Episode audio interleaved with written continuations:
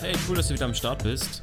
Nun also Folge 3 und in den nächsten Minuten soll es vor allem um die Warum-Frage gehen.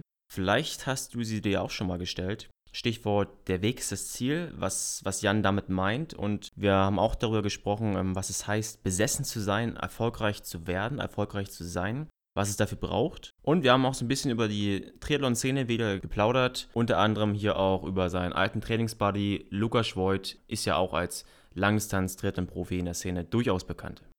Ich sage immer im Prinzip, wenn du, wenn du Lust auf harte Arbeit hast, dann ist es wichtiger als, als Talent. Also es, es ist immer besser, wenn du einen hast, der Bock hat, richtig hart zu arbeiten, hm. als wenn du jemanden hast, der super talentiert ist und keinen Bock hat. Und der Ryan, der konnte beides. Der hat zwar auch die Sau rausgelassen, aber der konnte, der hat immer, der war immer da. Der hm. hat halt trotzdem Gas gegeben. Wenn es drauf ankommt. Und ein anderes Beispiel, was viele Leute nicht wissen, der Thompson, also der Thomas Lurz, ist der erfolgreichste Schwimmer der Deutsche, den wir in der Zeit Michael Groß hatten. Der hat im Juniorenbereich keine einzige Medaille gewonnen. Der war nie deutscher Jahrgangsmeister. Der war immer Vierter. Und der ist einfach dabei geblieben, hat hart gearbeitet und immer weitergemacht. Und irgendwann überholst du die ganzen Talente, die keinen Bock auf richtig Training haben. Hm. Du hattest doch mal in einem Livestream rausgehauen, die Anekdote von wegen, ich weiß nicht, ich glaube, es war der Lotz, dass er irgendwie in den paar Jahren, wo, wo ihr zusammen trainiert habt, irgendwie nie krank war. Und wenn, dann hat er wirklich mal einen ganz krassen Infekt gehabt.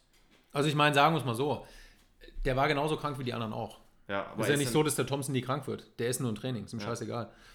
Ja. So, so kann man es eher zusammenfassen. Also es ist, ich meine, klar, das gibt's. Also ich über mich auch. Ich habe mir in Florida in meinem letzten Jahr die Hand gebrochen und habe mit der gebrochenen Hand keine einzige Trainingseinheit verpasst. Ich wusste natürlich erst zwei Wochen später, dass die Hand gebrochen war, weil ich dann mhm. irgendwann gesagt habe, ey, es tut echt immer noch scheiße weh, ich sollte mal röntgen lassen. Ja. Aber ich habe zwei Finger zusammengetaped. Am nächsten Tag, meine Hand war blitzeblau, geschwollen wie, das war ein riesengroßer Haufen. Mhm. Bin zu meinem Trainer, habe gesagt, du, äh, meine Hand tut weh. Er hat gesagt, warst du beim Arzt? Nicht so, nee. Er hat gesagt, dein Problem, geh schwimmen. So ist es da abgelaufen. Dann bin genau ich zehn Kilometer geschwommen mit einer gebrochenen Hand. Kannst du dir vorstellen, wie weh das tut? Nee, kann ich nicht. Alter. Also ohne Scheiß, ich, ich habe Schmerztabletten wie Smarties gefressen. Und, ähm, aber es ging. Ich habe dann die, die beiden Finger zusammengetaped und durchgezogen. Und da sagen jetzt schon manche, ja, harter Hund, aber du musst überlegen, der Thompson war noch härter. Hm. Der hat einfach, dem war es egal. Der hatte das einzige Mal, wo ich weiß, dass er nach Hause gegangen ist, da war, der hat er so einen Migräneanfall gehabt, dass er sich übergeben hat und der hat gar nichts mehr gesehen. Da hat er gesagt, okay, ich kann einfach nicht schwimmen. Und dann, als er die Mandeln rausgenommen bekommen hat, da liegen normale Leute, machen zwei Wochen gar nichts. Der hm. war fünf Tage später, war der wieder da. Ja, und war das denn dann bei euch auch so gerade so in diesem Team dann damals, dass ihr so ein, hattet ihr da diesen Druck irgendwie auch so, ihr seid jetzt irgendwo auf so einer Schiene, ihr werdet ja auch, also das war ja so ein, wie nennt man das, ähm, Sponsorship oder wie nennt man das, dass man da quasi, ihr wurdet In Amerika meinst du jetzt? Ja, genau. Ja gut, in Amerika schon. Du musst zum Arzt gehen und wenn der Arzt sagt, du darfst zu Hause bleiben, dann bleibst du zu Hause, ansonsten kommst du ins Training fertig. Da bist du mit Stipendium und sowas so unter Druck, dass letztendlich sollst du ja schon für das äh, abliefern, nicht? Für, deine, ja. für deinen Club. Du, so, du, also nicht, du bist nicht unbedingt an Leistung, aber dein Trainer will, dass du da bist, ja. dass du dir deinen Arsch aufreißt. Ja. Und in Würzburg war es so, also ich meine, nee, aber da ist es einfach so, wir waren alle so ehrgeizig und wir hatten so hohe Ziele, dass wir halt gesagt haben, wir sind da, fertig. Und das ist das heute, also ich sehe da viele junge Schwimmer, die sagen dann, die sind dann halt immer mal zwei Wochen krank. Ich war nie zwei Wochen krank. Gibt's nicht. Und ich hatte auch Phasen. Ich hatte, ich kann mich an, eines, an eine Saison erinnern, das war auch meine beste Saison 2009, da hatte ich mehrere Rückschläge.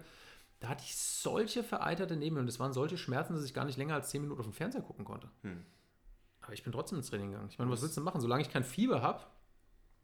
Ich meine, gut, wenn jetzt da Ärzte und sowas zuhören, sorry Leute, tut mir leid, ich weiß, dass es nicht gesund ist. Hm. Aber mal ganz ehrlich, wenn du wegen jedem Schnupfen zwei Wochen zu Hause bleibst, brauchst du nicht mit Leistungssport schwimmen anzufangen. Kannst du zu Hause bleiben. Ja, es war auch dann so in dem System drin, das haben alle gemacht und ja. Trainer wollten, die haben, denen hat nur interessiert, was du für Leistung bringst, so nicht.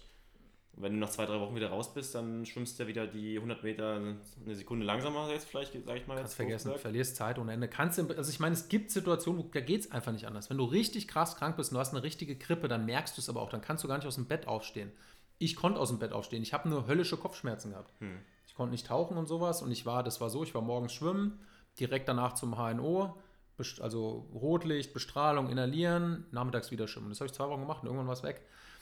Und ich glaube, dass du sowas haben musst. Weil, also ich würde jetzt sagen, wenn ich jetzt die Schimmer angucke in, in der Junioren-Nationalmannschaft etc., da sind Tausende, die besser besser sind als ich. Weißt du? Hm. Und auch besser als der Thompson. In dem Alter jetzt, in dem frühen Alter. Viel besser. Jugendalter.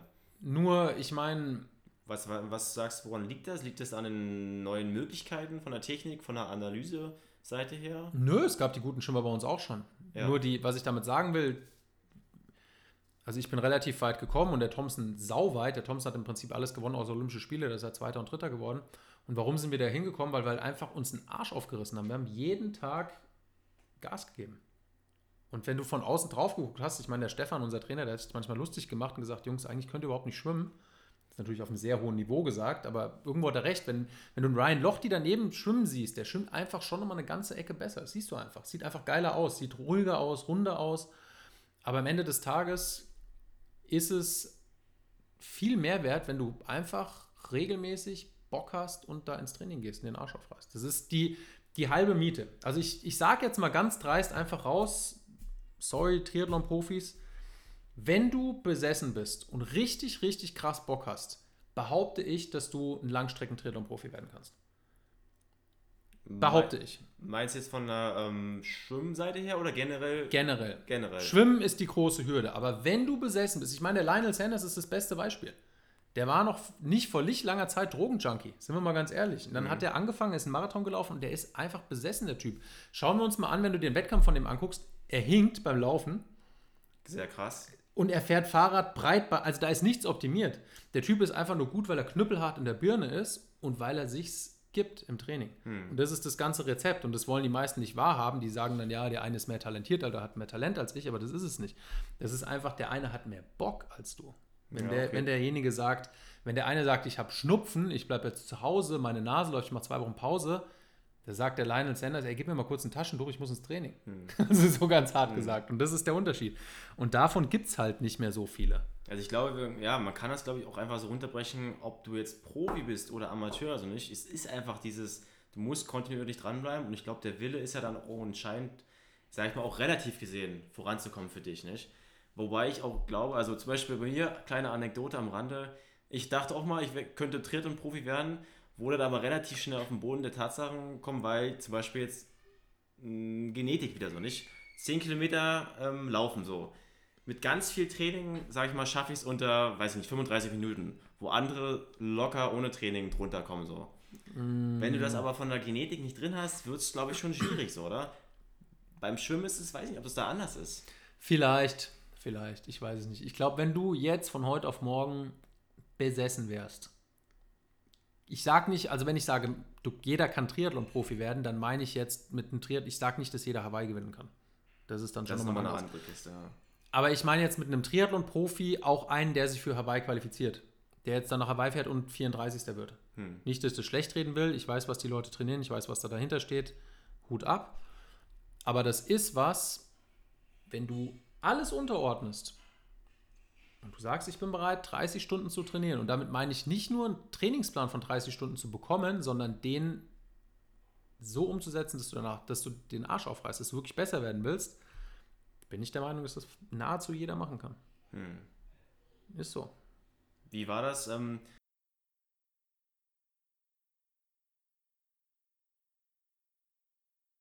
wie war das ähm, mit dem Lukas Schwoid? Der war ja auch Profischwimmer, Mhm. ist jetzt Triathlon oder Langstrecken-Triathlon-Profi. Perfektes Beispiel. Wie war das bei ihm? Kannst du das mal kurz nachskizzieren, wie das zu, bei ihm dazu kam, dass er jetzt Langstrecken-Triathlon-Profi ist? Das kann ich dir sagen. Also ich glaube, der Lukas, der wird wahrscheinlich, wenn er hier sitzt, nicken und sagen, der ist wahrscheinlich sportsüchtig. Der hat einfach Bock drauf. War bei mir auch so. Wir sind schon als Kinder immer neben dem Schwimmen Rennrad gefahren. Hm. Ewigkeiten. Und der Lukas ist das beste Beispiel, weil wenn du dir den Lukas anschaust von seiner Statur, als er als Schwimmer aufgehört hat, der, der ist 1,97 Meter, glaube ich, groß und hat 90 Kilo gewogen. Der bestand nur aus Muskeln. Und da hat sich nicht so viel geändert. Der ist von seinem Körperbau überhaupt nicht für Langdistanz-Triathlon gemacht. Aber der hat so viel Bock auf Training und hat, dem macht es einfach Spaß und deswegen ist der trotzdem jetzt, wenn er startet, unter den Top 5 bei 70.3 und jetzt auf, dem, auf der Langdistanz auch. Der ist jetzt immer so bei 8 Stunden 20. Genau, bei Ironman It- Italien ist er jetzt, wurde er ganz klumpig noch abgefangen, ist er Dritt, Vierter gewonnen, Genau. knapp Podium verpasst.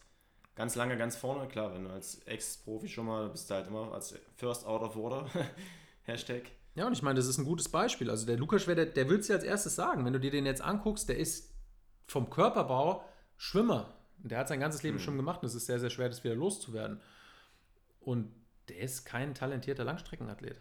Der hat mhm. nur einfach den Arsch in der Hose und den Biss und den Wille, um das Training so zu machen, wie es sein muss. Mhm. Und ich weiß, wie der Lukas trainiert. Ich kenn, wir kennen uns seit Jahren. Wir haben hier in Frankfurt schon als 18-Jährige sind wir 400 Lagen gegeneinander geschwommen, bis fast der Arzt gekommen ist. Also ihr trainiert auch zusammen ab und zu mal oder habt zusammen trainiert? Jetzt nicht mehr. Ich mache, ja. ich wenig. Ich hab, genau. Also ich mache leider fast nichts mehr. Ich mache, wie gesagt, das BJJ ein bisschen und ich bin mit meinem Sohn und den ganzen anderen Sachen.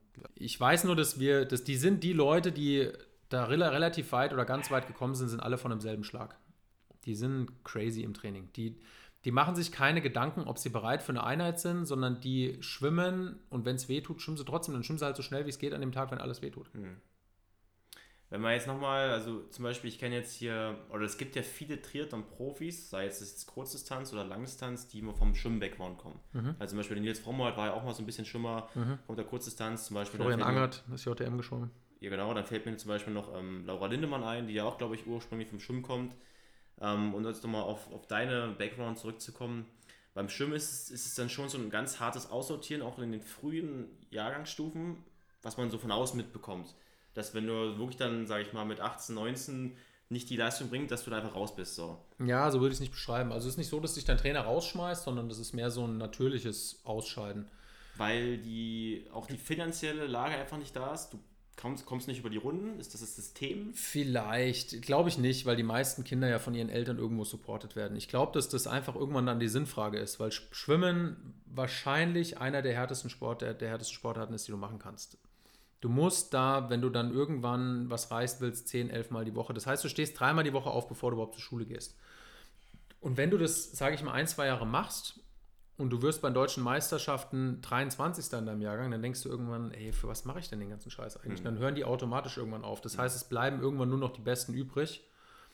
Und so funktioniert es. Es ist nicht so, dass der Trainer dann irgendwann hergeht und mit dem Finger irgendwie durchs Team geht und sagt, du, du und du, ihr seid nicht mehr gut genug, du fliegst raus. Also mhm. so ist es nicht.